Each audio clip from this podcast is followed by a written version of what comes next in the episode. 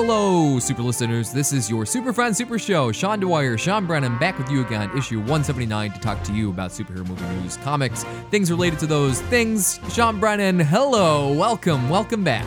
Oh, how are you? I'm good.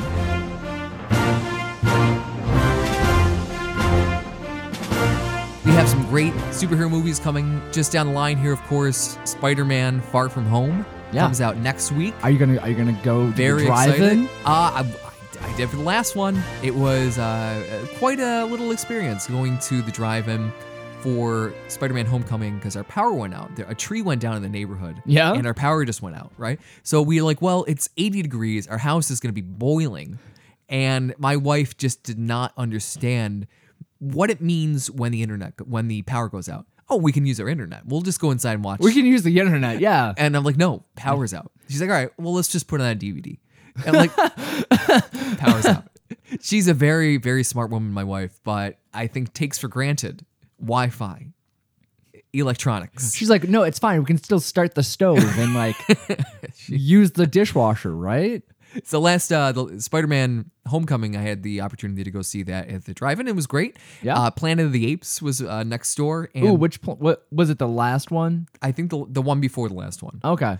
And I felt bad for those people because there was a police car right behind the screen Ooh. with its sirens on. Seriously? With its sirens on. Oh, God. I don't think it had the horn blaring at all, but, But just si- like lights. so you could just see the the red and blue lights in the back of their screen. I felt terrible for those people. I hope they, they got their money back. So I I, uh, I hopefully this is going to be a an excellent movie going experience. You never know what you're rolling the dice constantly anytime you're going to go to the theater, whether it be at a drive-in or going to see it in a movie theater. Spider-Man Far From Home is opening the second of July, which is a Tuesday, and you and I were just discussing before the show. Is that usually the, the way it goes? I think, but it has to do with the fact that it's a holiday. I so usually movies come out on Thursdays, but this Yeah. one is coming out earlier in the week. so I think what they're trying to do is because usually it's like, oh, box office Right. uh, weekend. I think that's usually how they pull it. But I think Fridays they started. Exactly. And then Thursdays are usually the premiere days as far as the early screenings, the Yeah. midnight screenings. But now Tuesday, early Yeah. in the week. Well, I, I think they're trying to be like, okay, so Capitalize. midnight out, midnight showing Tuesday, Mm-hmm. midnight, uh, go through the rest of the week into the weekend and the holiday. I think it's, I think it honestly is just to do with the fact that it's summer. Right. They know that kids are definitely want to gonna go see it. Middle of July, no one's gonna be like, I have to send my kid off to you know fifth grade again. Everyone's around. Yeah. School's out for summer. Yeah. Also- Uh, camp's about to begin. So uh, right before camp gets kicks off, before that uh, that opening ju- uh, revel revelry kicks off, uh, and the kids have to go into their, their new dorms at camp right before the Fourth of July holiday. Usually the, it's that it's that time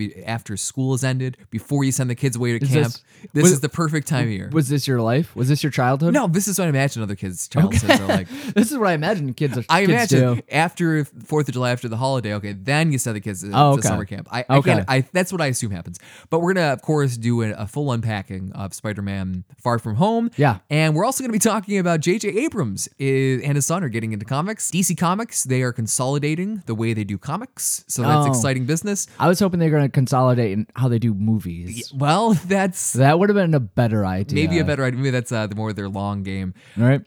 Dark Phoenix, X Men, Dark Phoenix uh, is still in theaters. Um, It's still a thing. some theaters. Uh, we'll we'll talk about that, of course. Black Widow set in the MCU, the movie. There is some early uh, little leaks that are leaking out, like that a wall that's trying to keep the the, the townspeople safe. Water leaks are starting to to drip through, and the people are soon to be in danger. Moviegoers, I've lost course uh, as far as the, trying to traverse this analogy, but I'm fine with that. And also Batman, the Tim Burton film that Yeah. came out in 1989. We are about to celebrate the 30th anniversary. Yeah. And there might be some speculation, something as far as a future project that has to do with that over at DC Comics. So we'll talk about that.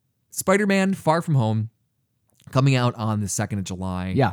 This movie, I you wonder, I assume it's going to do tremendously well I, uh, I have no. coming off of Endgame. Yeah, I have no reason to not because it's essentially the sequel to Endgame. Right.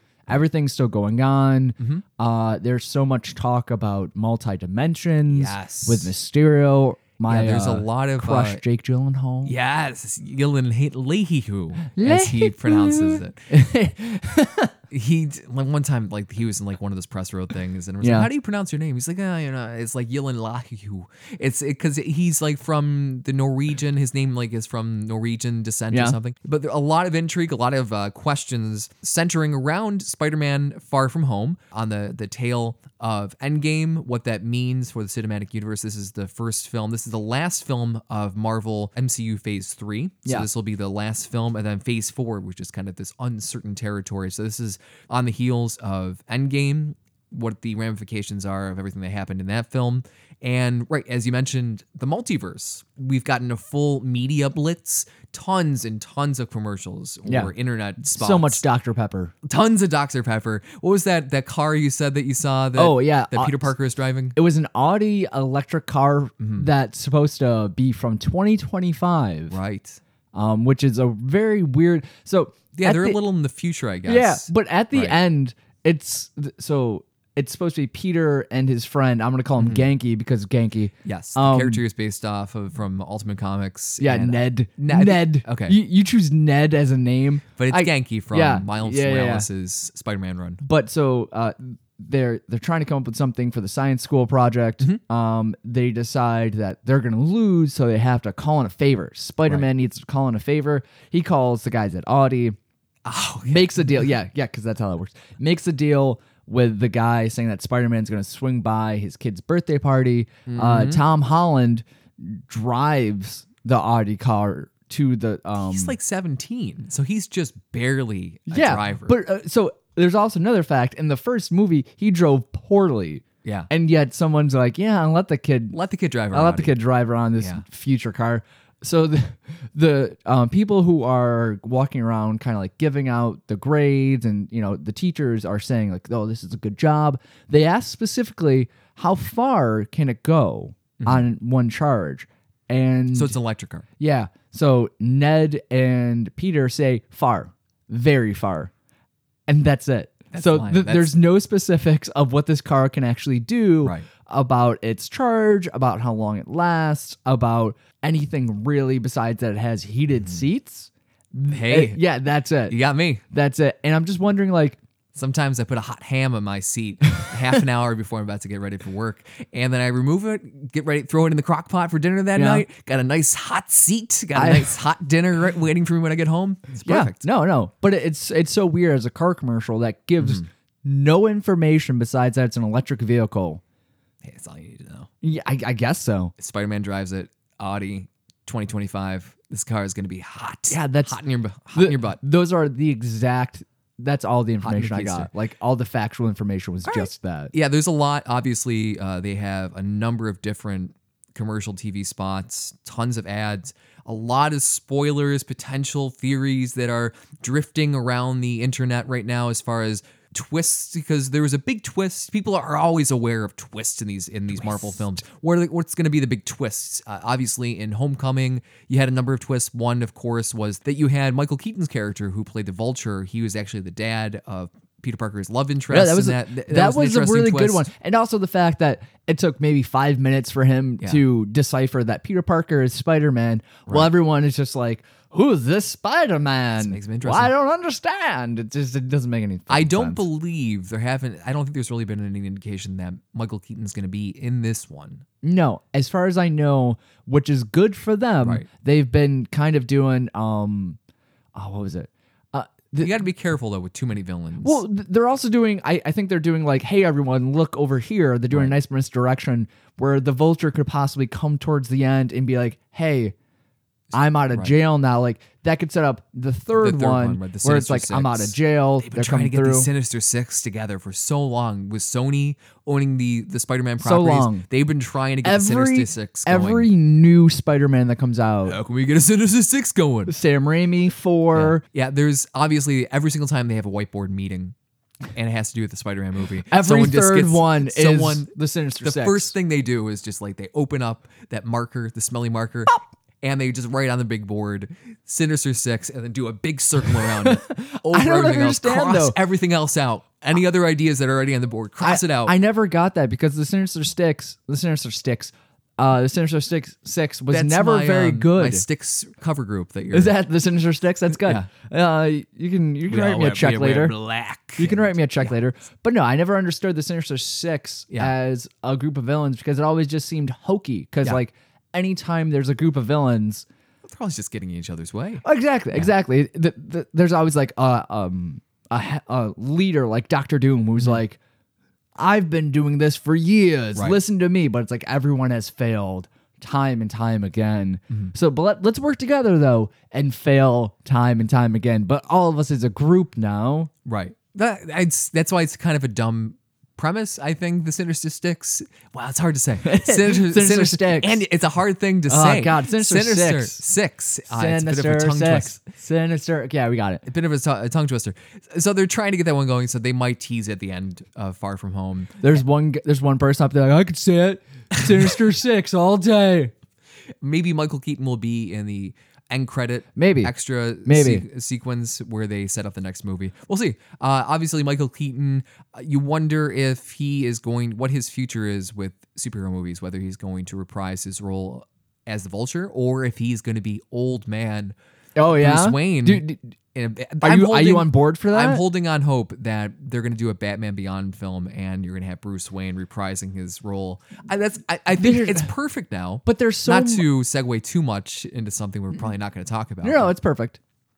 Keep going. Yeah, but it, I think that would be perfect. So you wonder what his next uh, step is going to be, whether or not he's going to continue with But his there's Vulture so much character. wrong with that character, but in Batman Beyond, like, Yeah. it's so cheesy and You don't have to do an exact adaptation. oh, but so much has to be changed. Like even that costume has to be redesigned. Well, you you don't have to do. You could just borrow the elements that work. Old man Bruce Wayne works trying to train a protege. Protege. You can have the protege be anything. You don't Yeah. have to have Yeah. anything borrowing the character that they developed for Batman Beyond. You don't. You can have it be a brand new character or something else. But I would love. I think people would love an old man Bruce Wayne. But I digress. So No, I- I agree. Spider Man Far From Home comes out next week. Mysterio, it could be a, a potential uh, red herring where they're saying, oh, he is this this good guy from a parallel universe, a from Yeah. the multiverse that they Turns out he's a villain. could likely a villain. They haven't expressed that uh, explicitly in the commercials yet that he is a villain, but he's likely a villain. I mean, he's on Dr. Pepper. Let's be honest. Dr. Pepper isn't very good. Drink of a new generation. Is it what what new generation? The generation without prior knowledge of tastes? Yeah, us hot young 30 year olds Ugh. drinking our Dr. Pepper. Jake Gyllenhaal is, of course, playing your Mysterio character. Yeah. And in the comics, he is a villain. He, he is a an old Spider-Man 1960s 1970s villain. Yeah. and he's a kind of a hokey villain from that day. But they've they've modernized him. They they made him seem cool. I mean, I'll be interested to see what they actually do because he was an illusionist Mm-hmm. originally, where he was kind of hard on. Like he was falling on a hard time, so he decided to use his illusions to go after Spider-Man And to that's kind what of this prove. might be. Well, yeah. He's, so he's pre- he's pretending it's an illusion that he is this this good guy, this Ooh. hero. So so he, he Jake. Gyllenhaal is playing a character, playing a character. Yeah, who knows? You don't know if he is a villain, if the multi-dimensional parallel universe story that he mentions in the commercials that he's from a parallel Earth, Yeah. or if that's if that's a lie. Because they have explored that the multiverse does exist in Endgame. Yeah. So is this is that true? Is, are we going to start exploring the multiverse, or is that a lie? I think I think what you're gonna do because Nick Fury's back. Nick Fury is back. So I think what you're gonna have is you're gonna have a lot of um half catching up Mm-hmm. to do on that side because you're gonna have essentially the emotional core is Peter Parker losing that father figure who gave who basically made him to be a, a better Spider-Man, Mm-hmm. and then you're gonna have the Mysterio character coming in. I mean, honestly, it'd be great if Mysterio was like like he made like a robot Nick Fury. Everything everyone thought Oh, was going okay. like, oh yeah, it goes super so deep. So super like illusionist. yeah, yeah. So of- okay. actually, Nick uh, Nick Fury is really one of those Nick Fury dolls. Uh-huh. You remember those? Those No. like okay, so they're supposed to be um the life model dolls, Mm-hmm. And all those were was so that Nick Fury could be Nick Fury different places. Yeah, in a Okay. bunch of places all at once. Sure. So now Mysterio, to prove how great of an illusionist he is, has actually built himself a Nick Fury one. Nick Mm. Fury's dead in the ground. Uh, Nick Fury showed up at Tony Stark's funeral. He knew it. Yeah. Mysterio knew it because he's that good. He's there you quite go. a man. Quite a man. There you go. I just wrote the best ending you could have, Marvel. he is uh, so I, th- I think this is an intriguing character because you don't know what to believe Yeah. with this mysterio uh, who is now posing as a hero but where he's historically exactly. been a villain Exactly. I think that as a as a movie character, it's good because you're he's either going to be in like one or two movies, Mm-hmm. or maybe just this one. He's not going to be. You're not going to see him over a hundred times, and Right. like you're not going to see him get defeated and defeated and defeated. So I think that they're going. I hope that they throw everything for this Mysterio character out there because it opens up so much CGI and opens up basically Pandora's box for the writers to be like, well, what can we do?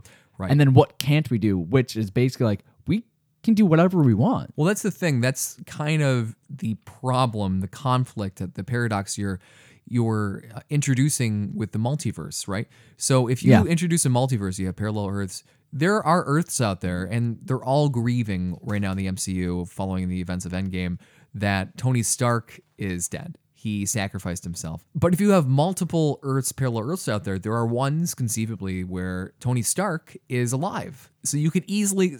So I don't know. Things kind of lose their emotional. Don't do the time travel thing. Don't do the time travel thing. when you introduce that nothing really matters because there's a Tony Star- Stark and a thousand other parallel the only thing that grab. made the, the thing that made Endgame great was Mm-hmm. that it resolved Tony Stark, Captain America, and Black Widow. I think that really made the movie good. right. And I, I like even thinking about it after we had talked about it last time and after uh, we had seen it and after talking with other people, I still think it's a great movie, but Mm-hmm. only because of those deaths. If they didn't have those the resolutions and the two deaths, it would have been a horrible movie. It just would have been like a fun, be like, well, that was stupid, but hey, like it was three and a half hours, whatever. Well, there was a lot to include in there, obviously. and Yeah. You had uh, a really satisfying conclusion for some of the characters. One of the issues I think that stem out of, again, going back to the multiverse conversation, as far as how that factors into That there's the- not more Nick Cage well, as Gamora as Noir. is walking around as a Gamora. Gamora, as we know it, Yeah, is yeah. locked away in the still in the Soul Stone as as the exchange piece Yeah. that that Thanos used to get the Soul Stone in Yeah. Avengers uh, Infinity War. So we have a, a Gamora from the past walking around in present day. So it's interesting how they're going to kind of use the multiverse and time travel to maybe kind of do a also- patchwork of fixing their universe when characters age out or they need to like have like oh hey we need a refreshed version of uh, Captain America let's just grab one from the past or from a parallel it's interesting how they're going to use the multiverse in the past now that they have access Well, you that. also saw that Nebula killed her old self, Mm-hmm, and her her like her older self is dead, but who she was through the progress of the films Right. is still alive, which doesn't make sense. Well, uh, hopefully they continue to introduce when it comes to time travel and using parallel Earths. Yeah. As far as there being a cost every single time, they mentioned in in Endgame that when you mess with time, time messes back, and Yeah. that's what was the result of Thanos from 2014 Coming back. coming back to present day because they messed with time. Therefore, Thanos. So that was uh, the cost of doing that. So maybe they're going to stay away from do, messing with it too much because not only it doesn't make things messy story wise, but it really makes things messy. Just does. Things losing their overall significance story wise when you can kill any character and have them come back from another universe. So there's I'm curious to see what direction they're going to use uh, with this Mysterio character if they're going to go full out with the multiverse. He's from a parallel Earth, and what's going on on his parallel Earth, and Yeah. uh, can we explore other ones, or if that's just a red herring? If he's not from a parallel Earth, and therefore that kind of closes that door and uncomplicates things, because by really opening up the multiverse. You're really I mean, look at comics. Well, I well, comics it- it's also like- one of those times where, um, it's like the Star Wars Mm-hmm. films. After those three initial films, everyone Right. was like, "Well, let's expand this universe. Right. Let's, you know, this is a galaxy far, far away." But it's an entire galaxy. We can do whatever we want. And then after a while, they're like, "Oh, we have to rein some things in. We have Mm-hmm. to trim some things down, make things a little bit more, you know, lean as opposed to so fatty." And I think that may be something they have to, you know, really deal with. Like, are you going to go ahead and have this 20 year plan and then maybe like 10 years down the road be like, "Oh, we we don't mean those things we did to 5 years ago." Uh, that's not a thing anymore. I guess you have to have a device in, a- in a way, whether it be using time travel or multiverses, maybe to fix things. Uh, so we'll see. I'm curious to see how they're going to use it. If it's going to be something that's going to enhance Yeah. the MCU, or if it's going to be kind of the undoing. Of the well, and the PTSD that everyone Yes, in Spider-Man sure. Far From Home has to deal with cuz that's that timeline is still what 2024? Right or so something like far that? from home they they jumped ahead five years in endgame and that's where we are right now so we're probably about 24 24 2025 uh, so we're taking place a little bit in the in the future right now in endgame Yeah. uh, last film in phase three so they're really imagine going to they tied up some loose ends in endgame of course but i think they're really going to tie up any remaining loose ends best they can Yeah. be- because this is the true final chapter of phase three in the MCU Yeah. before we move forward. Uh, last thing I, I want to discuss, you know, want as pertains Fat to Thor? We're Spider-Man. gonna do Fat Thor? Fat, Fat- Fat Thor? Yeah. What questions remain with phase four with him with the future? That's very interesting. The last uh, thing I kind of want to go back to as pertains to Spider-Man Far From Home, you've of course heard theories, rumors, things that have come out. What's what have been the most interesting, notable ones you've heard pertaining to Far From Home that you've heard so far? Have you heard really any uh, like theories that might be in this film? I've actually so when these things come out, I Right. just stay away from It's them. tough. It, it, I, I do my best too, but I, there have been some that leak, Oh. have leaked out that have entered L- my like orbit. what? Like what? Let me know. And these are not spoilers. These are, I think, theories that I've heard. I these are not confirmed spoilers. But Okay. The ones I've heard that I hope this isn't true. That the spider that bit Spider-Man Uh-huh. was developed by Tony Stark. Okay. That's a theory. I don't know what that's based off of at all. What mean- would you think if they ended up doing that? That's fine by me. It makes like that? No, it makes sense. I, don't mean. You, well, okay. What would Tony Stark, who is a weapons, Weapons. arms, what is that a we- how is that a weapon though? it Mutating spiders. I think Well, that doesn't. so- that's a real loose, loose interpretation as far as what Tony how he used to make his Well, money. okay, so hold on. Manipulating spiders. I think that's not. I don't think that works. Well, it's also the idea of um the creation of the spider webbing.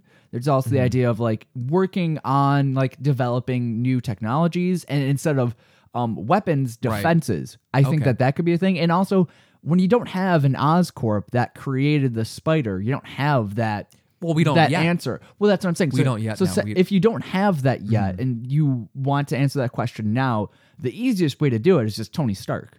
Also, I feel like that's too easy. well, also it wraps it up in a very Quentin Tarantino esque way, where like the person who made you was also the person who just died. So like you were given these powers by someone who then trained you Hmm. to use those powers and hone in those powers. I mean that's that's the best way I could explain that. I think that's too much of a neat bow.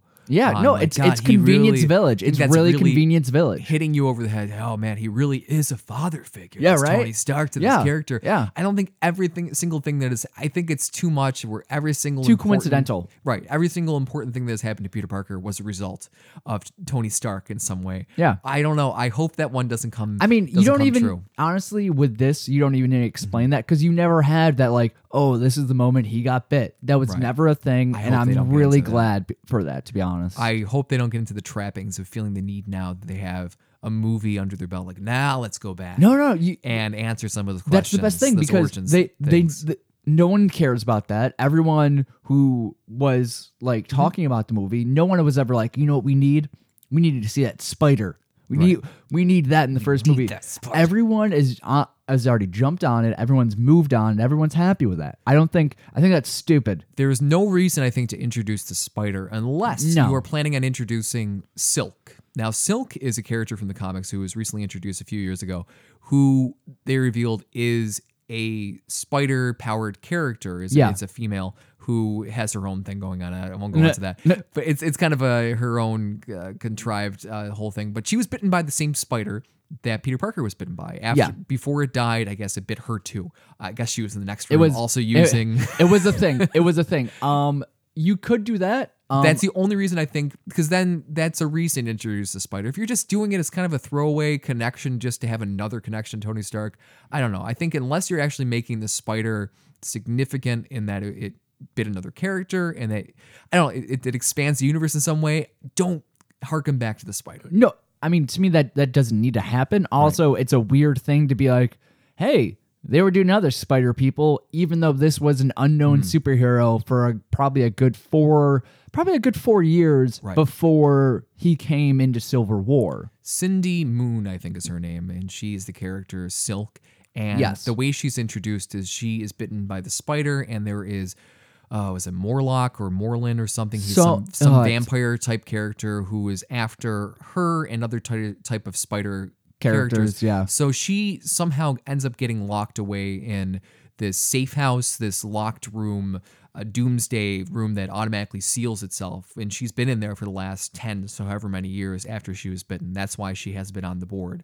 And then she gets released from that. Um, that's what's keeping Morlun, I guess, at bay is the fact that she is not, that she's locked away in this room where if she, Yeah. once she gets released and Peter Parker in the comics releases her by accident, Morlun is this character who then awakens and is aware of her It's a whole thing. It's a whole thing. So uh, if you introduce the spider to then introduce that storyline, I'm okay with that. But just to do it to have another tie back to Tony Stark when I think you already have enough uh, is I think overkill. And the other one I heard is that he is going to be the voice. And again, this is going to be expensive. Yeah. If you have him be the voice of the AI inside of Peter Parker's Iron Spider. Oh, so so instead of instead of the the female Jarvis or voice, Friday, yeah, yeah. uh, it's Tony Stark's voice, his AI. Oh, that's that's use- super easy. That's I don't know. I feel like you. That's another. That's No, no, you know how expensive easy, you know payday. oh no, they already have Robert already Downey have all Jr.'s of his- voice. Well, so like that that's going to be a thing where Right. these characters, the technology is now so advanced that they don't need Tony Stark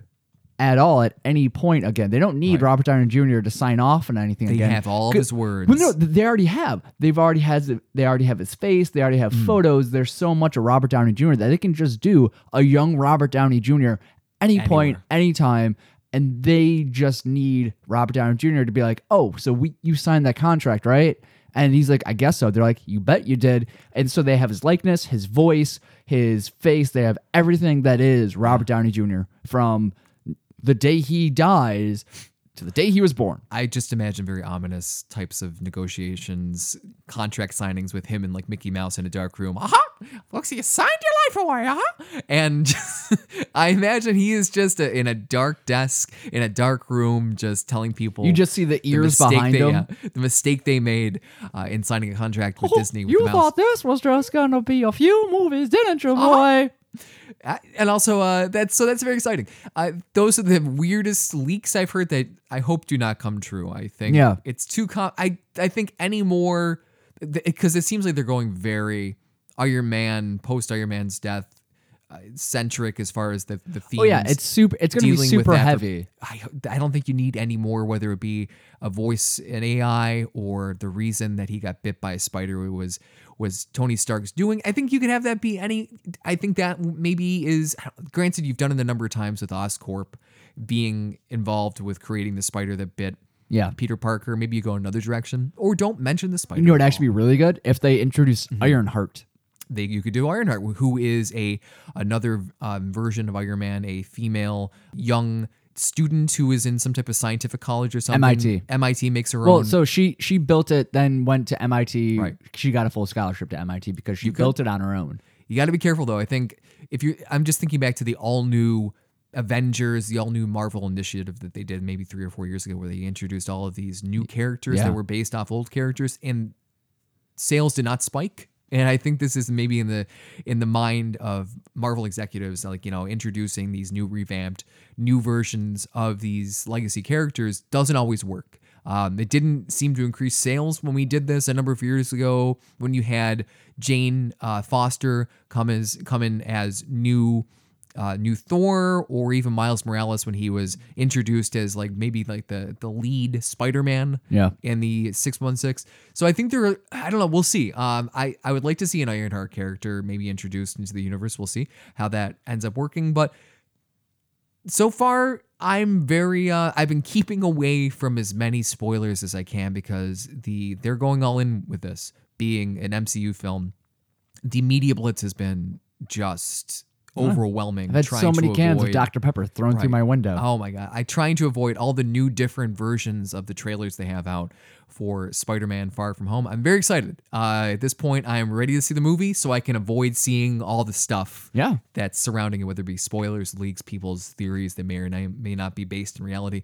So um, we'll have, of course, our thoughts on that. Maybe a special review issue of Super Friends Super Show on a uh, future edition of the Super Friends Super Show. But moving on, uh, speaking of the MCU, we'll talk about this really quick.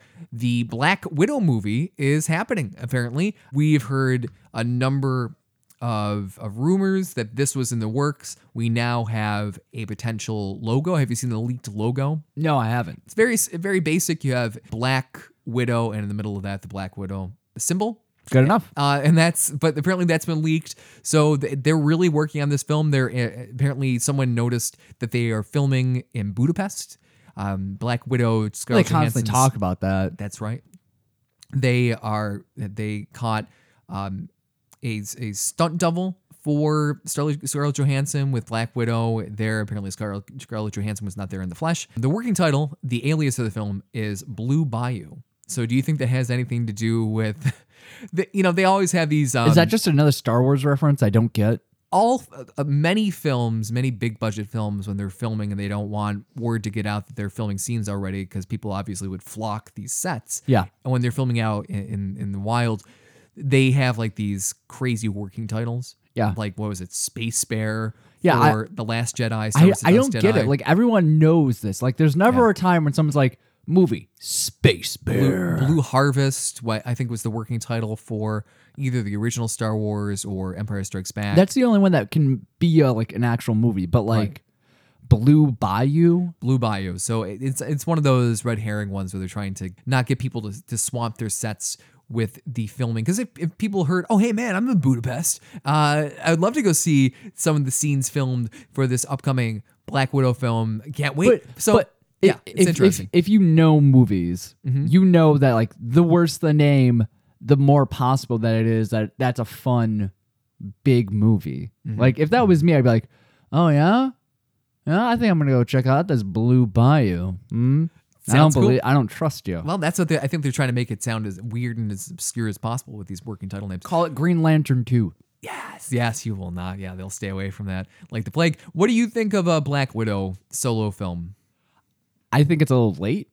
I also think that it has for me to really enjoy it. It would have to be a lot more like so like um Winter Soldier. Right. because to me that was that was exactly like the source material. It was very spy like a lot of good fight scenes. There weren't a lot of extras in the movie as like actual people. The the scenes themselves were very closed off. They were very tight. There's like it's this person dealing with this person like a spy novel like a spy movie. And I hope that that gets taken over to Black Widow because she is a spy. She's a Russian spy, mm-hmm. and that's what she does. I think that is the best way to go. If they do something different, I won't be mad, but I would ha- I would wonder what it'd be more like if it was more again like a spy movie. Yeah, it's, it's going to be interesting to see what direction they take with this. If this is going to be how much of an origin film this is, going back to her days being trained as part of the Black Widow Yeah.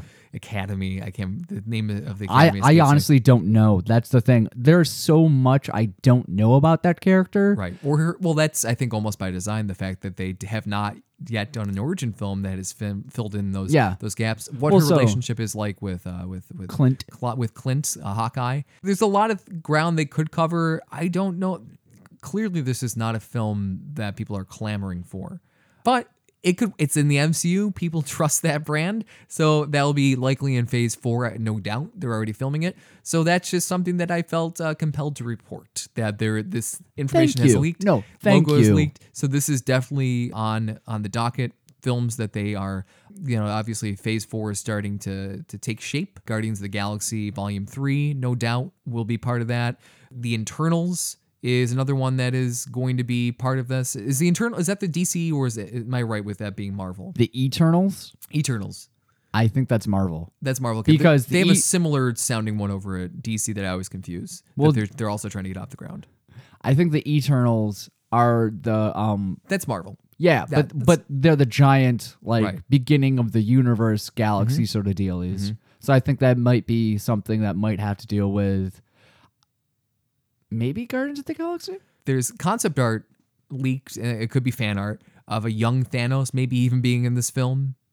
I don't know. We'll see. Everyone's that'll like- come, that'll come to be, I guess, whether or not it's. And then going the to- cosmic Ghost Rider raises it, and then it becomes like a weird Punisher Thanos, and like whatever. A lot of stuff happens. so, yeah, a lot of uncertainty. And speaking of Phase Three, going back to that really quick before we move on, Yeah. they are re-releasing, putting back in theaters, Oh yeah. Avengers Endgame. Are you excited to sit through another three and a half hours for 20 more minutes? Oh, is it 20 more minutes? I thought it I was, don't know. I heard it was going to be six minutes of new footage is going to be part of this What? new release of Seriously? Avengers Endgame. Ser- are, are, There's going to you- be a new end credits, and I'm not sure if that's Who it. the fuck cares? There's going to be a new end credits scene, which they did not have in the original yeah. So run of well, Endgame. We also talked about that earlier, and I'm Hmm. pretty sure that if it would have surpassed Avatar the first time around, Right. they wouldn't have done this. It would have been something they would have released on Mm-hmm. DVD as opposed to the like sending it back out to movie yeah, that is theaters. curious. That is curious. I don't know. I, I could pull it up right now, but I think they have yet to surpass 'Avatar as the top They're- grossing They're going movie to. ever. They're going to in time. Right. But everyone was assuming that probably within like the first month it was going to happen. It's been past the Mm-hmm. well, now they're month. trying to hedge their bets and Yeah. putting out this re-release Yeah. with with a couple more minutes with of six more minutes Sure. of stuff. maybe they weren't ready to have an end credit sequence and they really wanted to make it seem like a like a real finale and cheapening that experience would be having an end credit sequence But you do that on the DVD. you do it on the dvd You, you do that on the DVD for the box set that's going to cost a hundred dollars. so i don't know i'm i'm kind of torn on whether or not this is just a, a really cheap ploy to get people to, Oh, it totally is. to get some more money or if this is something an extra bonus that they they want to give people like listen we're starting to unveil our plans for phase 4 the secrets are starting to be let out you know hey people accept that this you know ha- seem to have liked endgame. Therefore we're going to give you this this bonus scene at the end here. Therefore people aren't upset now that we had the the film in the theaters for so many months that you know people feel like oh they're cheapening it by now previewing stuff ahead where Yeah. this is supposed to be a finale. And and now people are, you know I think would be more Well- accepting of it. So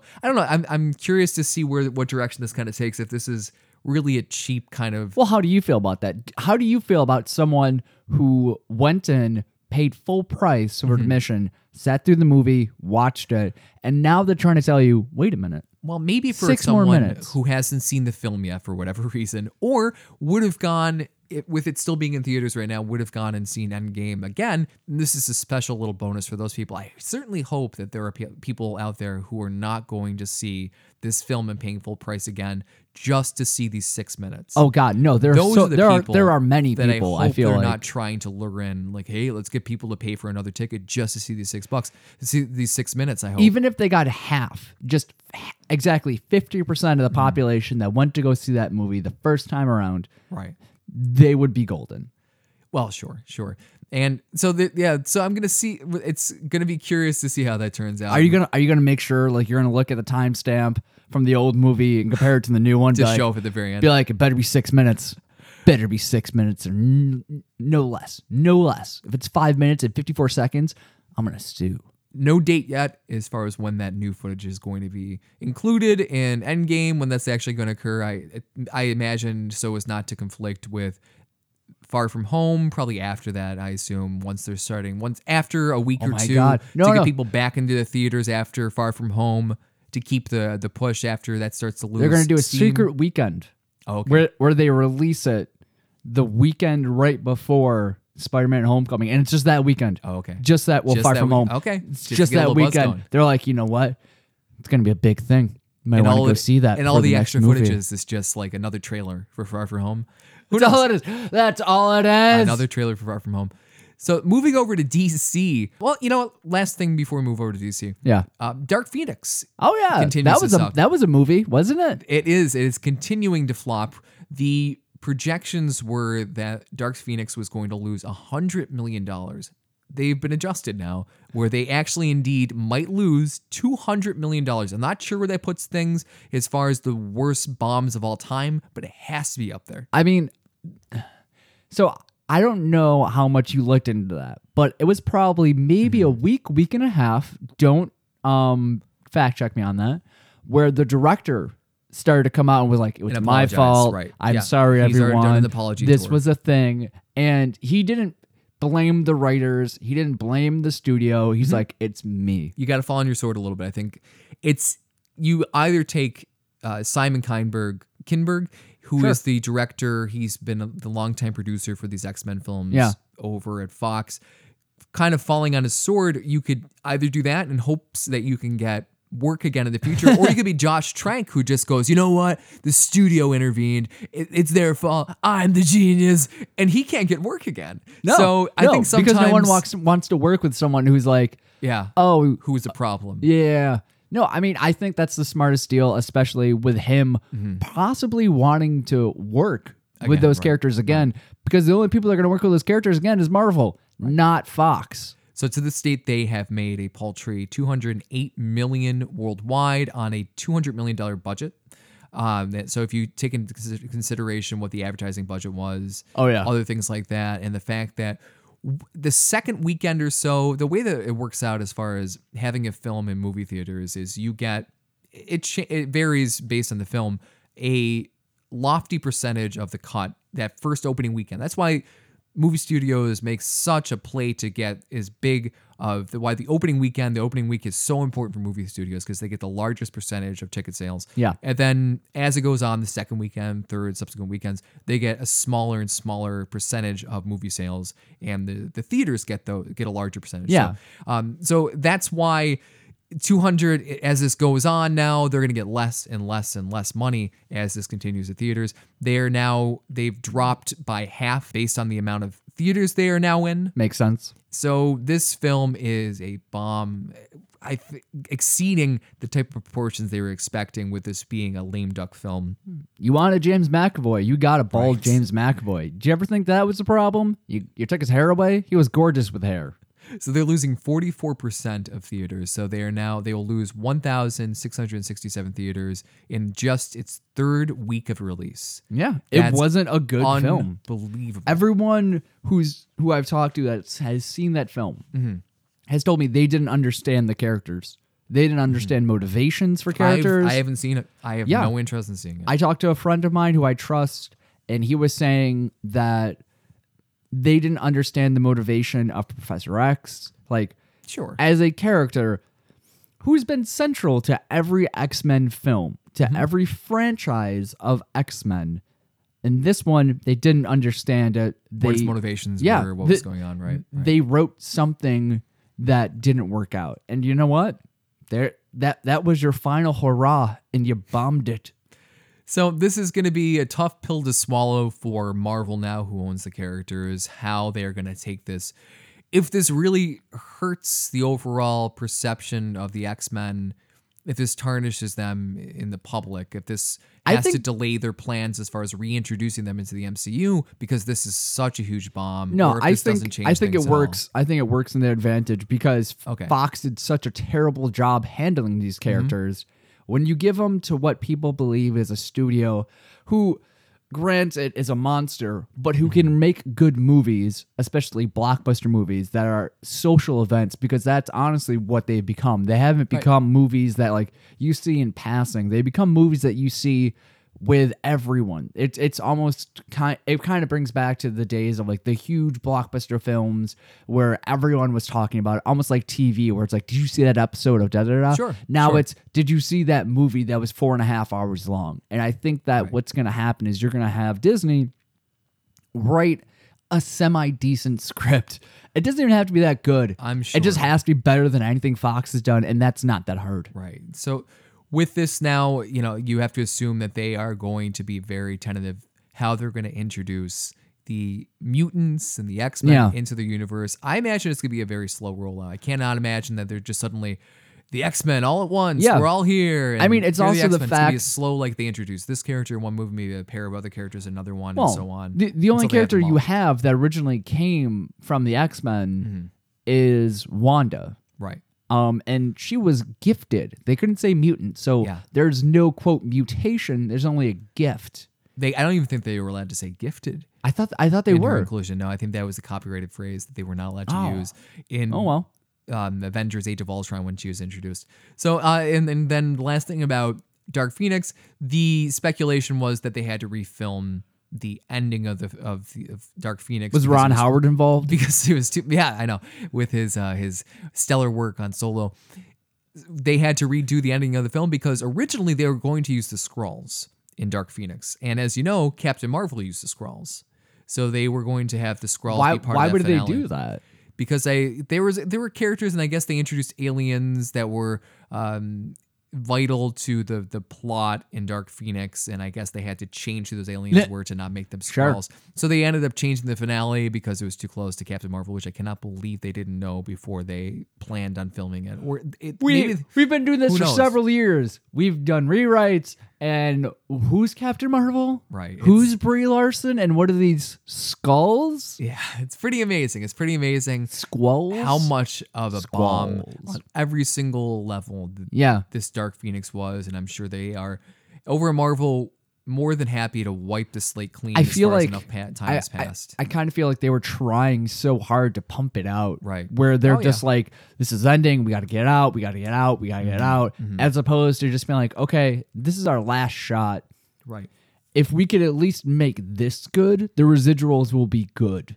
But it wasn't good. The residuals are terrible. And now everyone who's been a part of that, who's not an actor, who, I mean, maybe who even was an actor, are going to be dealing with though that terrible choice. Sure.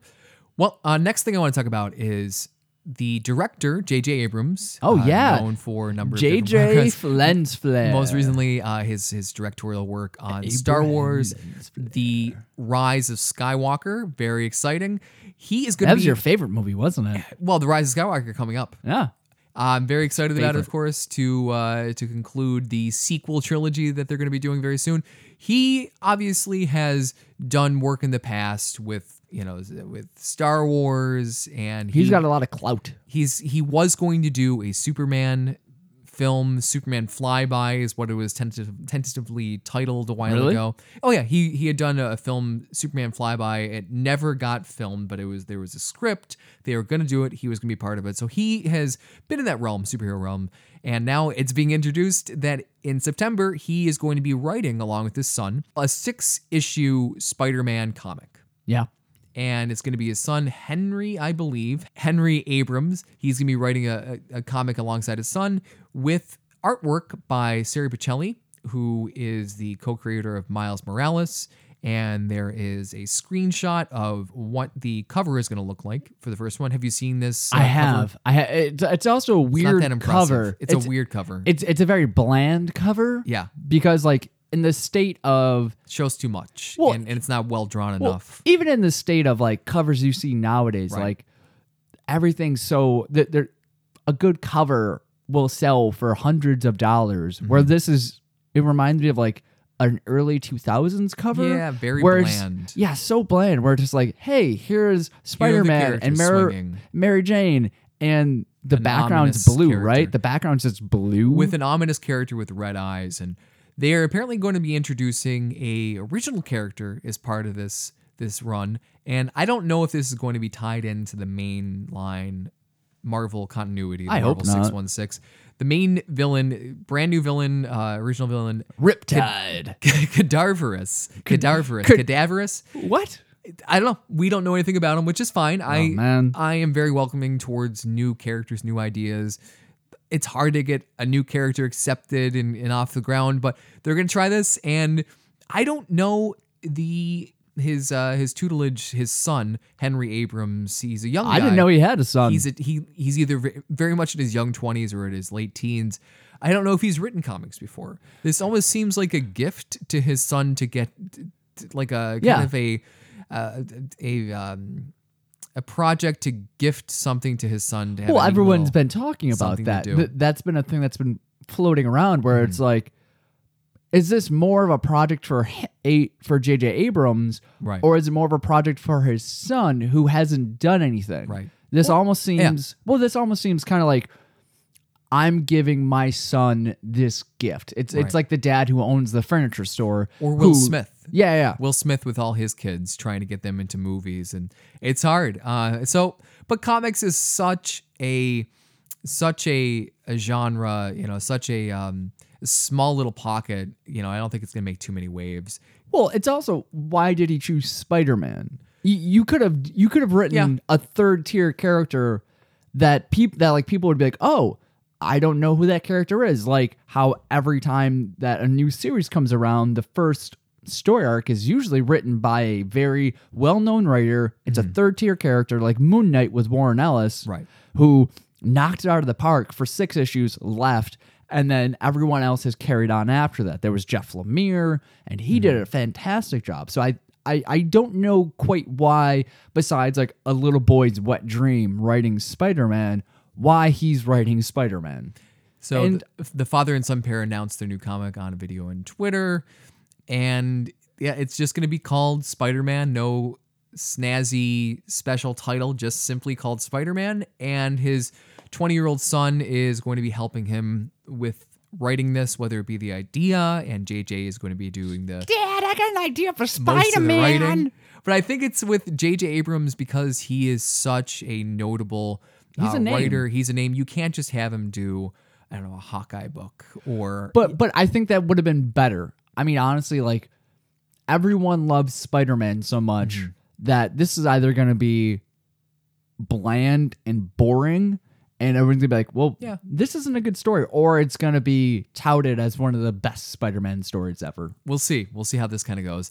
Uh, there's been a mixed history with celebrities, non-comic, traditional comic writers coming in and doing Yeah. doing books. I think of Kevin Smith, who has have has mixed So much reviews. Batman. Yeah, so much mixed reviews as far as some of the work he's done. Tons of different uh, writers from different. Um, different genres, different outlets who have come in and tried their hands at writing comics, and sometimes they knock it out of the park. It's it's a good fit, and sometimes not so much. Yeah. So I'm I'm interested to see what direction uh, that ends up taking. I'm interested to know how much his son has done. Yeah.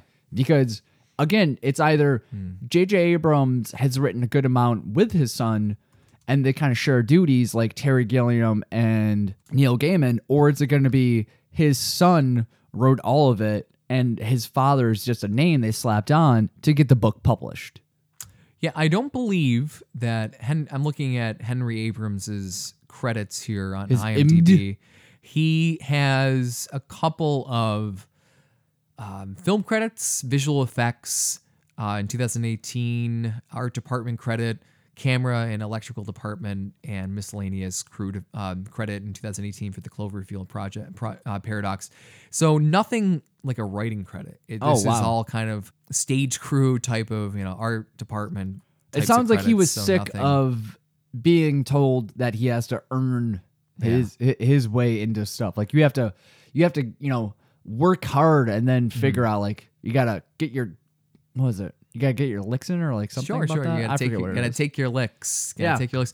So, um, I don't know if I'm gonna pick it up. Honestly, it's it's not a. I read so many comics right now. If, if it's not tied into the main continuity, it doesn't seem to matter. To me. I mean, honestly, the best Spider-Man book right now is Chip Zdarsky Chip Zdarsky. with um yeah, yeah, life story. And it- that's what I hear. But it doesn't tie into the main continuity, so I don't. so you it. don't do it. It doesn't have any impact on the main continuity, so I don't read it. I hear it's good. oh my oh my god, it's so good. I'm not reading any comic, uh, any Spider. oh, No, that's not true. I am reading a Miles Morales ongoing book in six one six, and I'm enjoying it. can I do this real quick and tell you how great it is? So, as a story, what it does is it takes Spider Man from his initial starting, and it's the same Spider Man, same character all the way through. It's there's no secondary characters. Everyone ages, and you, you just deal with it. All right, it. maybe I'll pick it it's up. it's Maybe I'll so pick it up. good because each one is a new decade. So it's like 60s, That's what I've 70s, heard. 80s, 90s. Next one's 2000s. Oh yeah, it sounds cool. It's it, it's it's amazing because Peter Parker's an old man in the 90s. He wasn't like that hip kind of Right. Mm-hmm. guy who was like starring in the cartoon. He's like this very old man who is now running a company. So it's Peter Parker that starts in the 60s Yep. and it, he ages in real time. He every decade number of is decades. yeah, every decade like he's still dealing with his Chip non-interference. Okay. Oh my yeah, he's still not Okay. he's still dealing with his non-interference in Vietnam. okay, cool. Like that's how far back this goes and he's like as a superhero it's like yeah, that makes sense. And you know, I have enjoyed a few different uh, books that are not set in the in the mainline continuity. Doesn't sound But like it. usually I don't like Elseworld books. I'm thinking of the Brian Higgins book that he did, the the Dark, uh, the White Knight uh, DC book. You didn't like it? I loved it. I loved it. Okay. That is one of the few examples of of Elseworld type books that I have enjoyed. So maybe I will try to pick this up once. Yeah, on- you're gonna on pick up that new. Batman with uh, Scott Snyder and Greg Capullo. I have. Yeah? I have. I have indeed. Did- did you Last Night on Earth? I I did. I enjoyed it. It's kind of all over the place, but that's been Scott Snyder's run in, in Did- general. I think Scott wacky. Snyder is one of those guys that's like, I'm not gonna build a a, a building. I'm mm-hmm. gonna build a city. That's right. And start from a weird place, and so it doesn't make any sense. Yeah. I'm gonna start with the 27th floor and then work my way up. He's like the 27th floor. I know there's more floors above it and more floors below it, but like, just just let me start there. Let me start it'll, there. It'll come together. It'll all come together at the end. Yeah. That's right. He's he builds it from the middle and he kind of works his way up, which is which is which is fine. It's it's sometimes he's a good. He's very solid. He's wacky. He's tough to follow sometimes, but he's he's I, I He's- I'm he's- enjoying to see how the dark his version of Batman's Yeah. story ends. So with, this. him, he's like Grant Morrison in the sense that he likes to take everything all together Mm-hmm. Yeah. and he likes to add bits and pieces of it. But where Grant Morrison take all of the continuity and trying, Yeah. to, trying to make it make sense. Yeah, with Grant Morrison, he did that. He was like Batman did a bunch of drugs in the 60s and 70s, but with Scott Snyder, he's like I remember Legion of Doom. right, sure. Let's get weird with Legion of Doom. and that works. Uh, So I'm excited about that. Um, so maybe I will pick up uh, the Chip Zdarsky Spider-Man book when it Do comes it. out. when it comes Everyone out who's hardcover listening. paperback. Uh, let speaking of potential paperbacks, Batman in celebration of its 30th anniversary, Tim Burton's Batman being in the theaters. There is been there has been some talk uh, by Jim Lee that they get pitches for a Batman, different types of Batman books all the time, and All the time. some of those books are maybe a, a revival or continuation of Tim Burton's world that he introduced in the Batman movie that, came out in 89 and being a, a comic book version of that, a continuation or revival. And it's something that they're open to. So that is tremendously cool for me. Uh, I would love, I think that would be a book that would sell relatively well. Do you, do you think that world makes sense though? No, I think that world doesn't work. I think it's moody and I think it kind of works at that time. And I think nostalgia is a very, very strong drug, Oh, it's so strong. but it is wacky. Going back and watching the 1990 Tim Burton movies, there is very little, it, it, has very little grasp on comics. It tried, Tim Burton, Burton really tried to do his own thing, Yeah. Well, so so Tim Burton does what Tim Burton does. right? With not a Uh, lot of like respect for the comics, the source material itself for the most part. Yeah. Well, it, it's one of those times where when he did Batman, he was getting his like he was cutting his teeth on live action movies. Sure. Before that, it wasn't really there weren't very many live action Tim Burton movies or very many movies that had Tim Burton really in them because the only movie previous to this was Night Before Christmas, which he had a hand in, but because he had Tim Burton presents The Night Before Christmas, that's where everyone kind of lost it. I think that's that's the true thing. If that if he didn't have his name on Nightmare Before Christmas, he wouldn't have done Beetlejuice. He wouldn't have done Batman. He wouldn't have done any of the other projects later. And he said that when he was going to do Superman, mm-hmm. that he was going to take everything he had learned and actually respect the comics and Right. create something new and have it much more comic accurate. Have it have it like a story where he figures out everything, and to do it right, he said, "I wanted to make sure that I had everything planned out because I had learned so much from the two movies." Mm-hmm. For the Batman franchise, that he wanted to put into Superman. Well, uh, maybe one day we'll get a chance to. Uh, I'm still holding out hope that for his version, Tim Burton's version of, Oh, the of Superman, animated? that they, that Animated? they somehow take what was used for the scripts that he made. I know it went through a number of different drafts, a number of different directions. They make that vision, they put it in an animated version. Oh, it'd be so uh, good. release. I think that would be cool. It'd be so good. I think there is a market for for something like that. Uh, a market for a nostalgia property, a revival like Batman '89 in a comic book form, or in an even would be cooler an animated version of that universe, the Batman Well, '89. They also did um, Batman 66. They still do a Batman 66 Yep. universe, but that's also So this is not unprecedented. no, but it's also Right. written by smart characters who knew that character, knew how to Well, you know, gotta expand right- upon that too. You got to get the right creative team if you are to revive this Probably- universe. It's probably gonna be Jim 89. Lee and someone else. Jim, well, Jim Lee. That's what uh, sparked uh, this this uh, discussion is that he made a comment over to CNN that they are open to doing future Batman Tim Burton '89 stories. I hope he doesn't do interior art. he's he's good, but I don't. I can't imagine that he would do any of the the work for the Well, book. It's also one of those times where his art style doesn't fit Tim Burton's no, God, no. art They'd, style. they'd have to. I, I couldn't even provide you with an example of who would be best suited for a Batman '89 comic book. yeah. Uh, but I'm I think that's great. I'm glad they're open to it. They certainly have a history of uh, revitalizing properties like Batman 66, uh, Batman Arkham Knight, and making them into their own ongoing comic books. So I think that's really cool. And as a per- with the 30th anniversary um, now occurring, uh, um, this is the the 30th anniversary this month, month of June. This is no better time this month hurrying up up hur- hurrying up that announcement um making that announcement hey we're doing a to try to um capitalize on this being the 30th anniversary making an announcement hey we're doing a ongoing batman comic book series. Hey huh? Yeah. and Huh? whereas otherwise you know, finally you have the you know you have the the world's ear kind of with it being the 30th anniversary. So i think this is the right time to do it. Not just making a throwaway comment oh yeah we're open to it.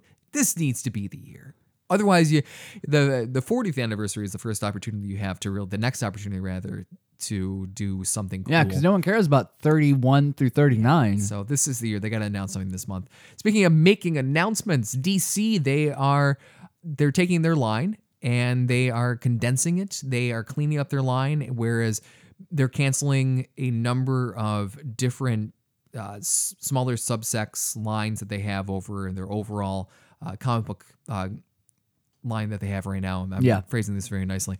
Uh, that you have uh, a, a, standalone line which is for more mature readers, where they took Vertigo Comics Mm-hmm. and they have a number of, of different books Yeah. that take place within Vertigo Comics that are made for older readers. You have Constantine books. You have a number of other books where they, it, com, um, Vertigo Comics was its own comic book company, and, Yeah. and they ate it Yeah. and so they and they they made it into its into its being here over at DC. So it's something they've continued, but because they have their new black label, yeah. And- it's redundant. To well, yeah, we talked about that earlier. line, and right. it, it really is redundant because you can just cancel that imprint and put it all underneath that and still have Mm-hmm. Right. those stories continue, but just under a new label.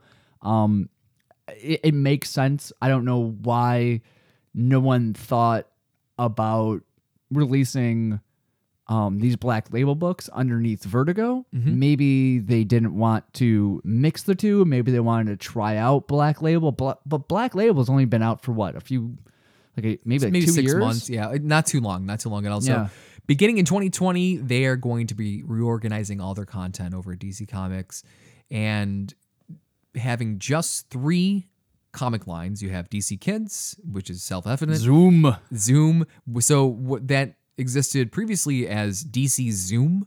So this is going to be a, a more hit you on the head. This is DC Kids. This is for kids. Zoom. I people maybe don't know what that is, and I guess it wasn't selling that well. So a, f- a new fresh coat of paint on that. DC, as we know it, just the main line, DC Continuity and DC Black Label. So they're going to be canceling, of course. That puts um, DC Ink out of print, DC Zoom, and of course, Yeah. as we mentioned, um, Vertigo Comics, which was the uh, the history with that is it launched in 1993 and it's it produced more edgier uh, material, but Yeah. now it's kind of redundant now that they are introducing Well, same thing the with- Black Label, Yeah. which so, focuses on you know more 17 and older readers. so do you think they're going to keep Wildstorm? That's a question because right, that was one of their the primary books that existed that came from Vertigo Comics that Yeah. they, that they they tried to implement into their mainline DC line to Yeah. The, the, varying they, dis- degrees of success. Yeah, it, it's one of those times where like you have a whole universe Mm-hmm. of characters, but it's superhero characters who are much more violent. Think of kind of like the boys, but Right. under DC, like where they have these characters who exist in a world outside of DC, but still somehow are a part of DC. Mm-hmm. Like it, it it's a weird thing. Right. So th- I think this is this is great consolidating their line to just three major labels: DC Kids, mainline DC, which is focuses on ages three, uh, 13 and up, and uh, DC Black Label, where that still tells in continuity DC stories, but also you have now the ability to uh, take some of these Vertigo books and put them on the black label, and there's less confusion. So that's great. I think that's a, a great announcement that's coming to you in 2020. So uh, up and up for for DC. And uh, is that all we wanted to cover this week? I think that hits all of our main topics. So uh, Sean Brennan, this has been a pleasure. Issue one. Oh, always a pleasure with you. Thank you for uh, joining me once again. Next time you'll hear from us, you will be hearing a review uh, as well as other comic book mo- movie news from that week, other comic news, a a review of Spider-Man: Far From Home, and other what else is going on two weeks from now. Ah, ooh. We'll find out. Yeah. Find out then. We have no way of knowing that. No, I don't know the future. That's I'm right. not someone who went in the future, came back to my past, and kill myself. I didn't do that. You're not a, a Mysterio, No. a mysterious man who steps in between multiple multiverse realities and may or may not be a villain.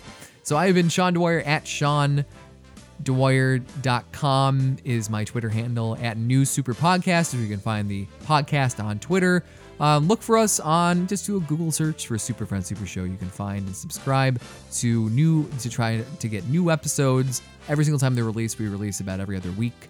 Uh, Sean Brennan, where can we find you?